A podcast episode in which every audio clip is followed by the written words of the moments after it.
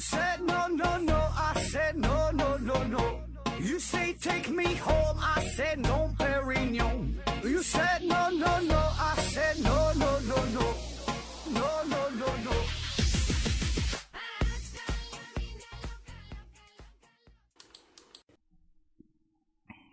拼命探索，不计后果。欢迎您收听思考盒子，本节目由喜马拉雅平台独家播出。呃，今天呢还是回答听友的问题。第一个问题，这一天天的提问说，拓扑和分形，嗯、呃，这两个概念很相似啊。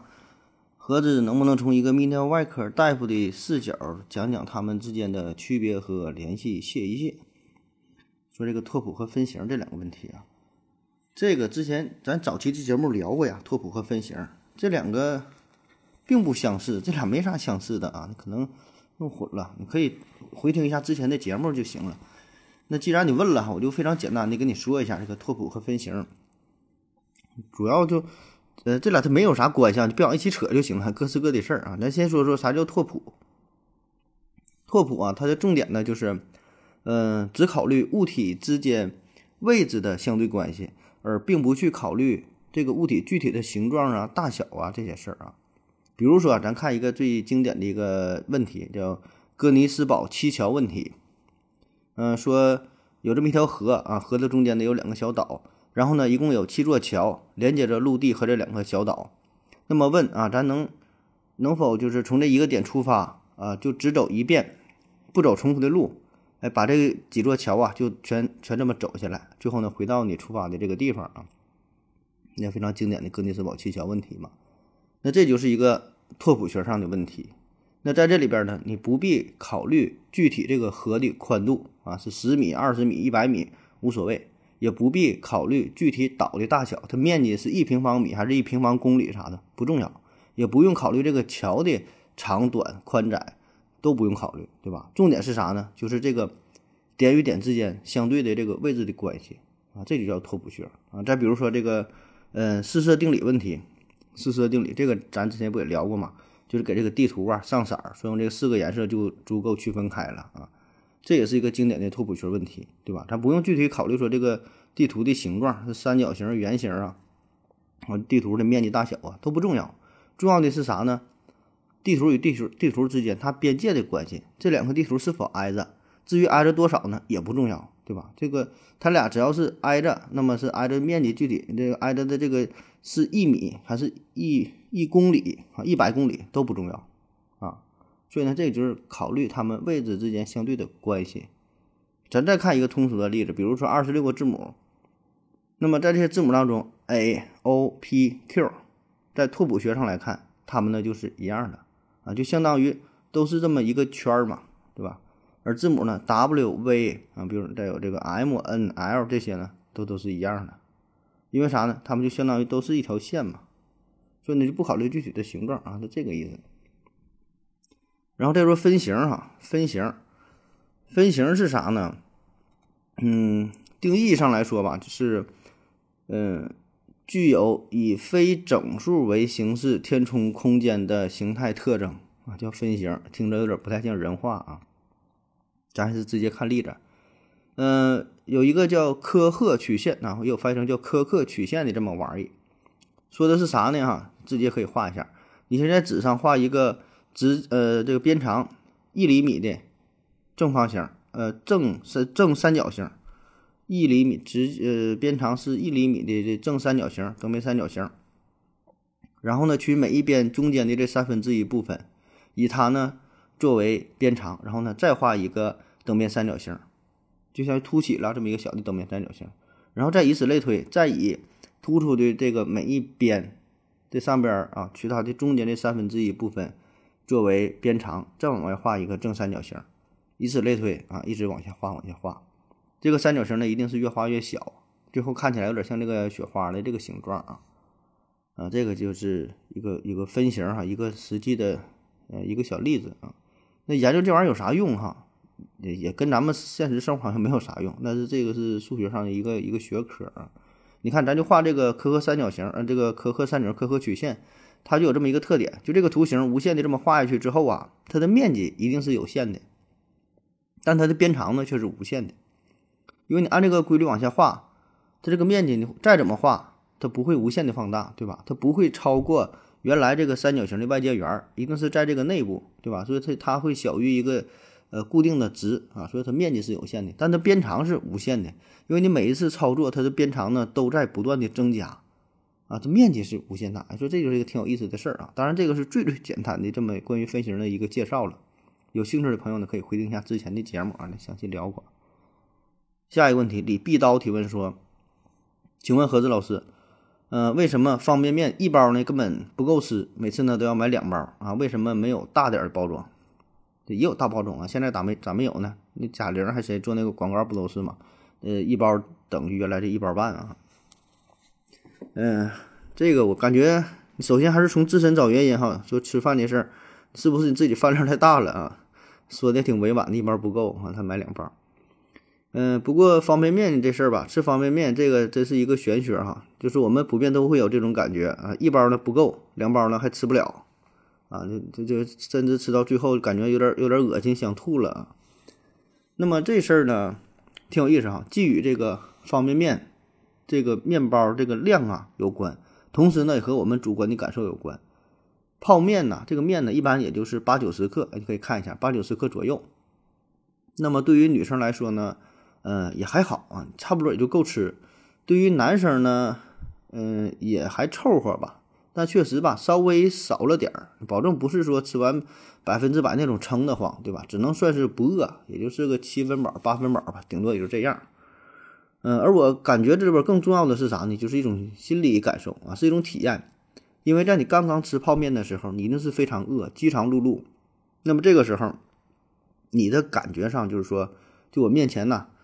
摆一只鸡啊，摆一头牛，我甚至我都能给吃了，非常饿嘛，我就啥我都能吃了。可实际上你吃了几口之后吧，你就有点饱了啊，你吃不了那么多东西。你这种，所以这种感觉它是不准的，这就这就叫啥呢？眼睛大嘴小啊，眼睛大看啥都想吃，嘴小吃不了那么多。咱很多人在饭店点饭的点餐的时候也会有这类似情况，就点菜的时候非常饿，哎，感觉这不管你点什么都能照了啊，特别是点火锅哈。点老多盘肉老多盘菜了，最后呢剩了一大堆都浪费了啊，你吃着吃着你就饱了，吃不下去那么多。而吃泡面这事儿呢它更是如此，对吧？你你吃一袋下去之后基本呢七八分饱也就差不多了。那么这个时候呢你要是再吃吧，吃两口也行，但再多了真就吃不下去。你说再泡一包真吃不下去，因为泡面这玩意儿呢它也不好吃，对吧？你不是特别饿的时候谁没事儿你说爱吃它呀，啊，也没有别的什么菜，哎，吃几口真就腻了，对吧？真要吃两袋最后啊真都得干吐了啊。当然咱不说了嘛，你现在很多商家呃也都有一些改进了，就是有这个大量的这个包，大十包了，一包顶一包半的，你可以吃这种的看一看。下一个问题，史壮强强提问说，何子老师，据说呀所有的饭店都是这样，呃只要顾客认为这菜品有问题，要求把菜重新加工一下，厨师呢都要往里面吐唾沫啊，以前我还不太相信，但是呢我儿子假期去饭店打工回来说确实是真的，而且呢有时候好几个厨师都会吐吐嘛，据说呢这是行规，老板呢一般也是默认的啊，这种情况到底是普遍现象还是少数？难道政府不要管一下吗？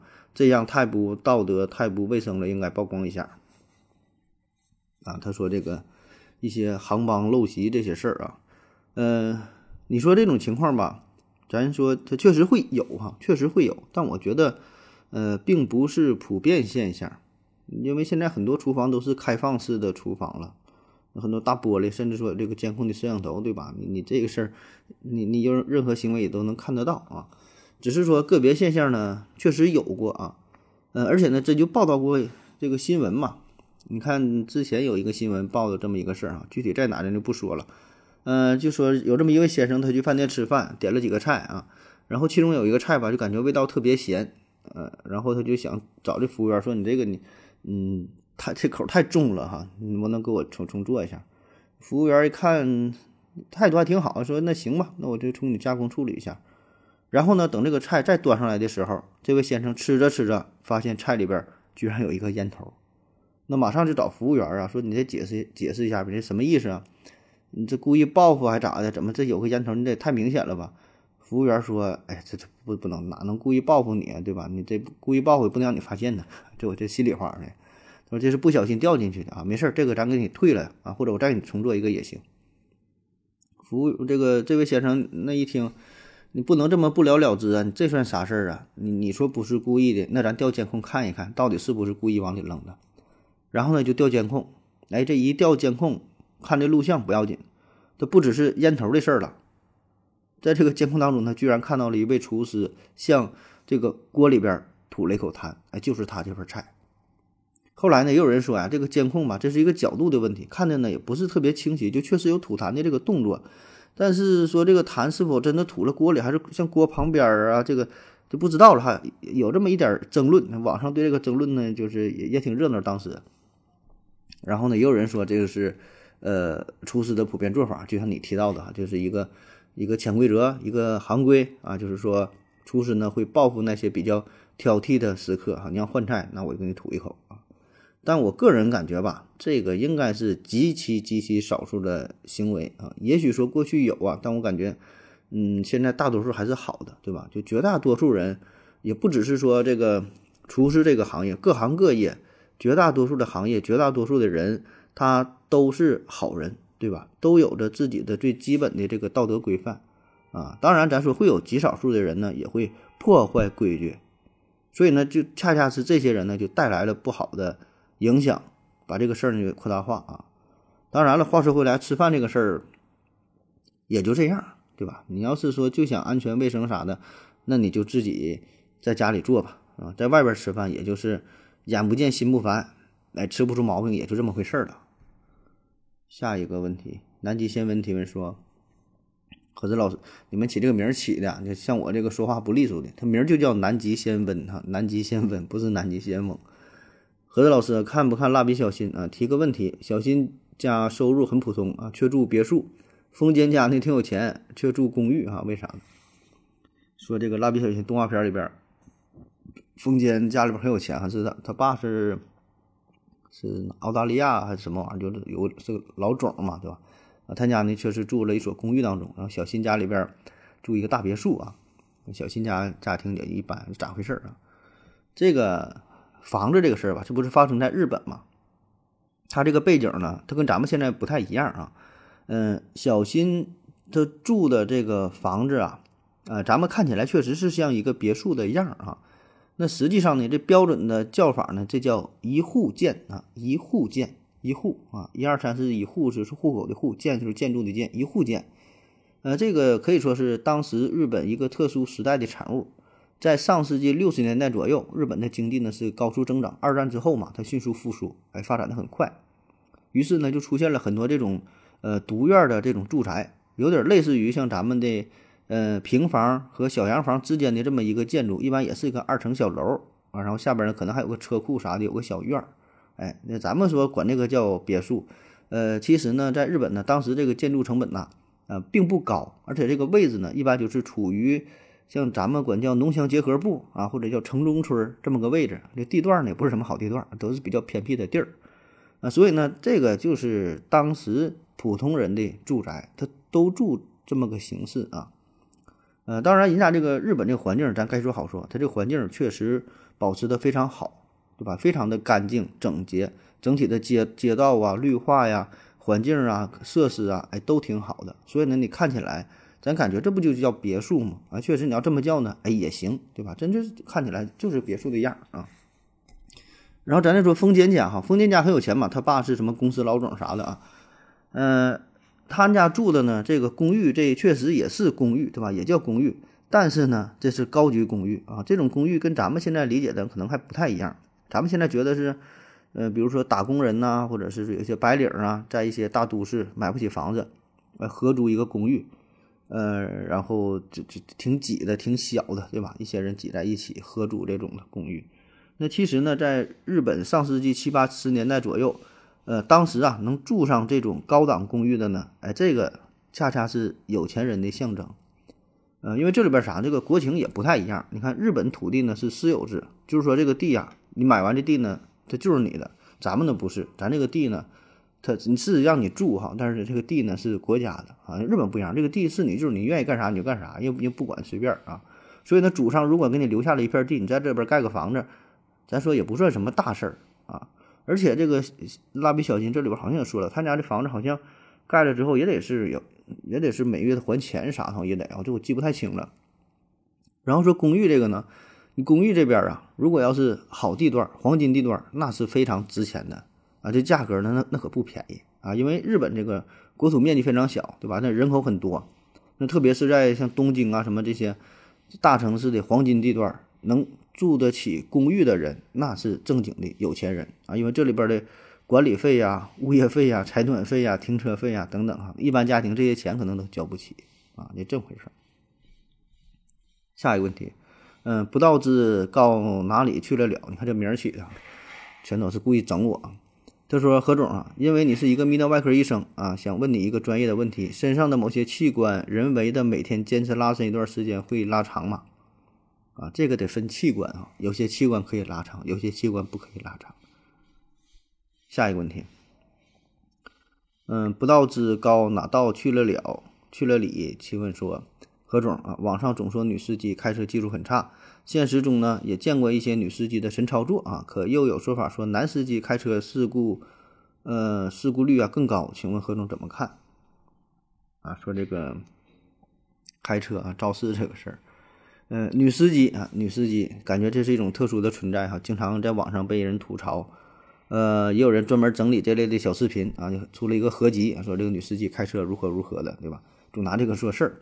嗯，比如说你转向的时候把这个雨刷器给打开了啊，嗯、呃，那么这个男司机、女司机到底谁发生事故的这个概率，呃，事故率总体更高呢？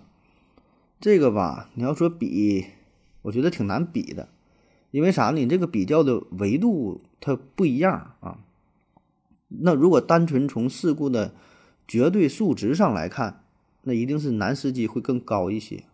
因为在中国呢，男司机是远远的多于女女司机，对吧？他人就多，所以呢犯错误的几率也就更大。你什么也不干，你不开车，那就不不带出车祸的，对吧？因为男司机多，当然这这出出事的他也多。二零一九年统计的数据是，全国男性驾驶员呢是二点九八亿啊，将近三亿人了，占比呢是百分之六十八点五。呃，女司机呢是一点三七亿，占比呢百分之三十一点五。你看，男司机是女司机的二倍还多。啊，所以这就像上战场打仗一样啊，一定是男士兵死的更多，女士兵死的少。嗯、呃，但是你不能由此推出说这个，呃，女女士兵就是更加的这个优秀啊，或者命更大呀，呃，或者是什么什么技能更强啊，并不是，对吧？因为这个基数不一样啊。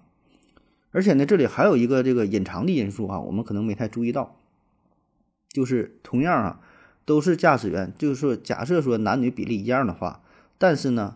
他们开车的时间并不一样，对吧？驾驶的时长是不同的，通常是男的开车的时间会更长，因为啥？你你可以想一下啊，就是比如说你跟你的爱人啊，就算你是男性的话，你跟你的妻子啊，或者是说你跟公司同事或者一起出去玩的话，如果有男人在场的话，一定是男人开车，对吧？一个男人一个女人是男人开车，一个男人两个女人那也是男人开车，一个男人和三个女人，对吧？只要有一个男人，一定是男人开车。三个女人跟一个三个男人跟一个女人出去，那也是其中的某一个男人开车。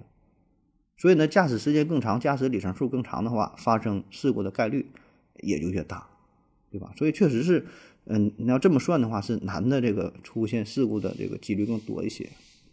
那再有一个维度呢，就是这个出现事故的类型，出现事故的类型啊，这啥意思？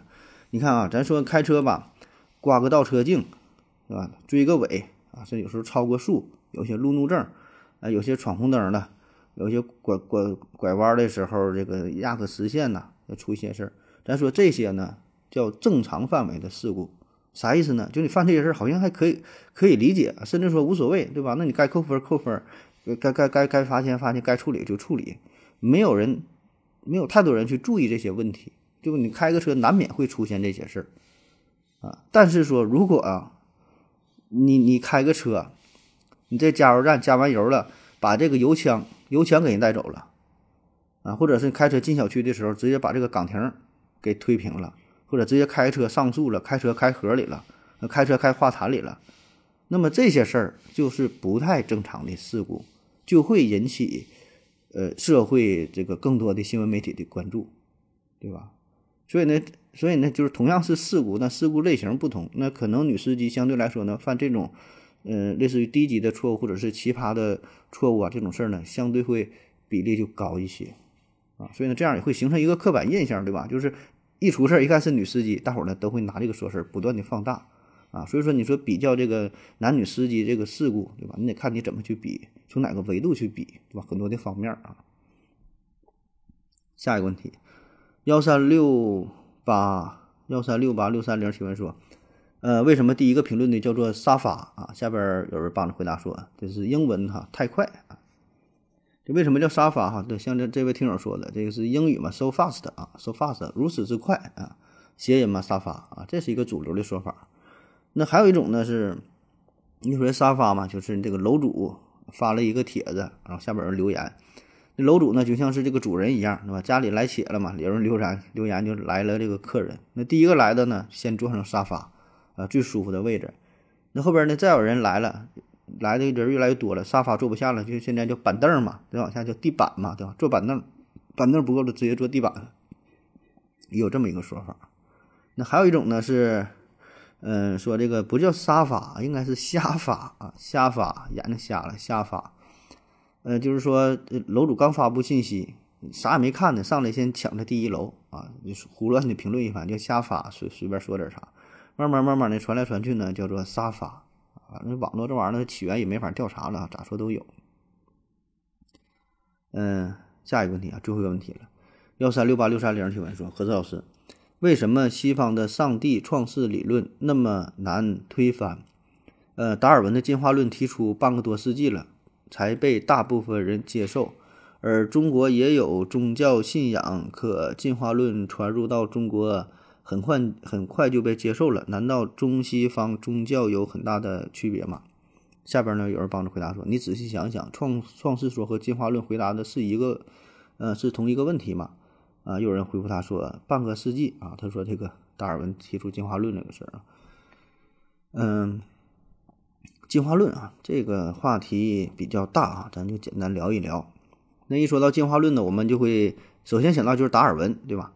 那其实呢，在达尔文之前呢，呃，很多人也都提提出过这个类似的理论或者是一些雏形啊，比如说布丰，比如说拉马克啊，都有过类似的想法，就说这个生物是一点点演变而来的啊。那么达尔文呢，可以说是集大成者，哎，总结了前人的这个这些经验，然后呢，又经过自己一些调查吧，对吧？坐着那个那个船呢，环游世界，对吧？发现了很多的化石嘛，最后呢整理出来，哎，出版了这《物种起源》这本书，这是在一八五九年。你看，那当时呢这本书是震惊了整个学术界，也震惊了整个宗教界，因为这本书看似说说叫《物种起源》是研究这个生物学的事儿，可问题是呢，间接的作用就给宗教带来了很大的冲击。啊，特别是圣经啊，因为以前主流的宗教思想认为啥呢？咱们人类，包括说万事万物这些小动物，对吧，都是上帝创造的，第一天创造啥，第二天创造啥，圣经里写这么写的。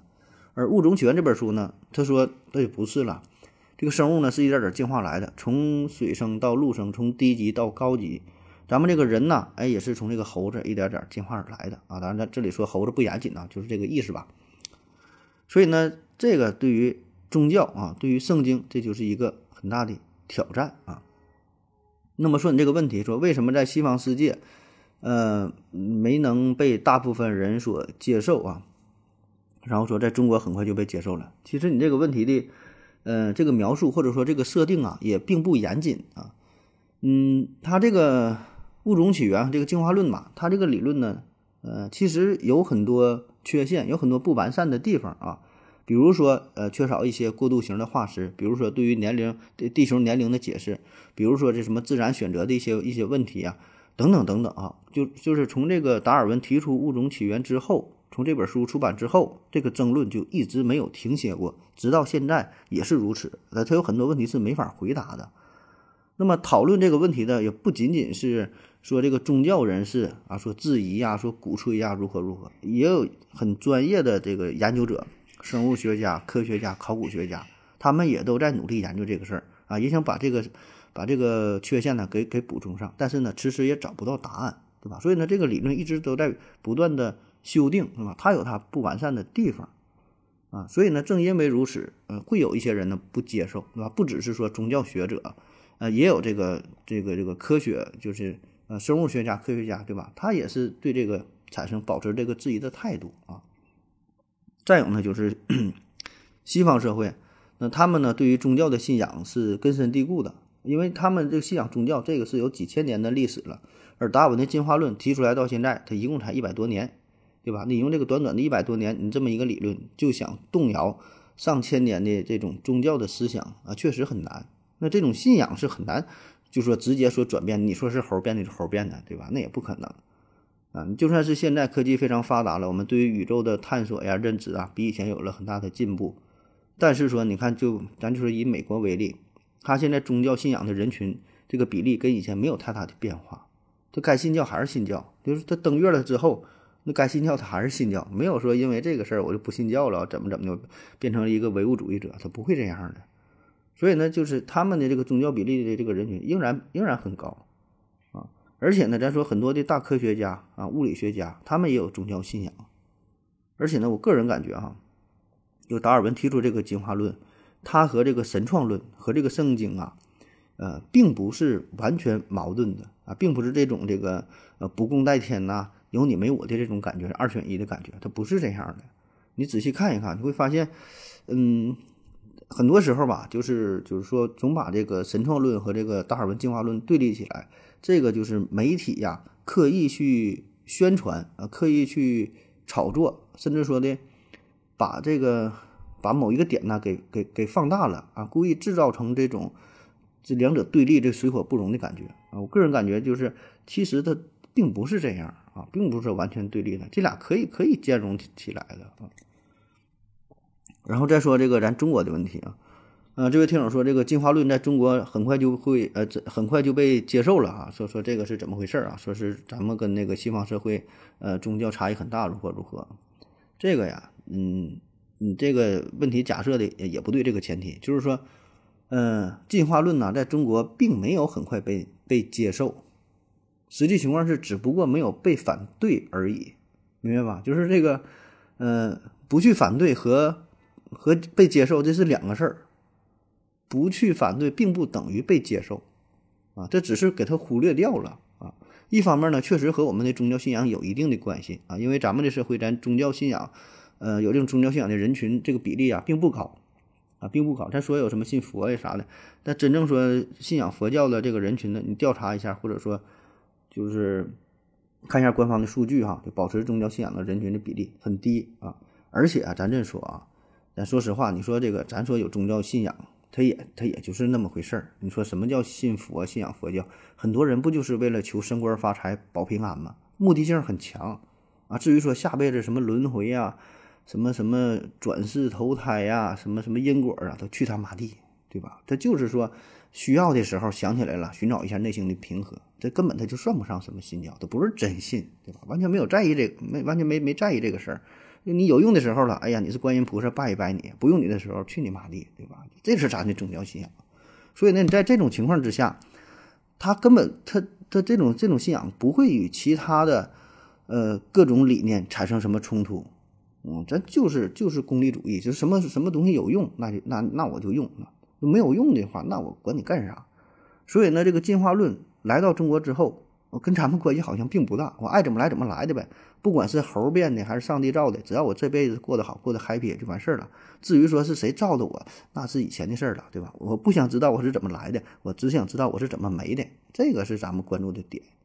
所以我就说，咱并不是真正的接受了达尔文的进化论，而是根本就没在意这个事儿啊，没把这个事儿放在眼里，对吧？谈不上接受与反对。就根本没关注你，所以呢，这个跟西方社会不一样，对吧？西方社会可能说会有很大的人群去抵制它，啊，反对它。然后呢，我们并没去反对，你就觉得去去接受了啊？没有啊，根本就没接受，只是忽略了这个问题。当然了，以上这是我个人的观点啊。嗯，好了，感谢您各位的收听，谢谢大家，再见。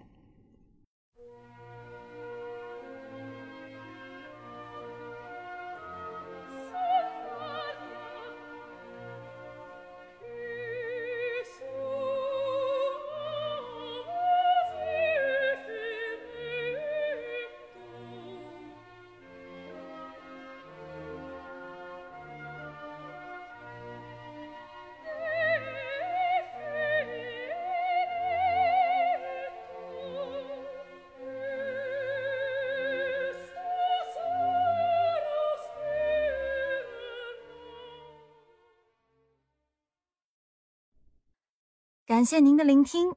如果您也想提问的话，请在喜马拉雅平台搜索西西弗斯 F M， 在最新一期的节目下方留言即可。欢迎您的参与，我在这里等你哦。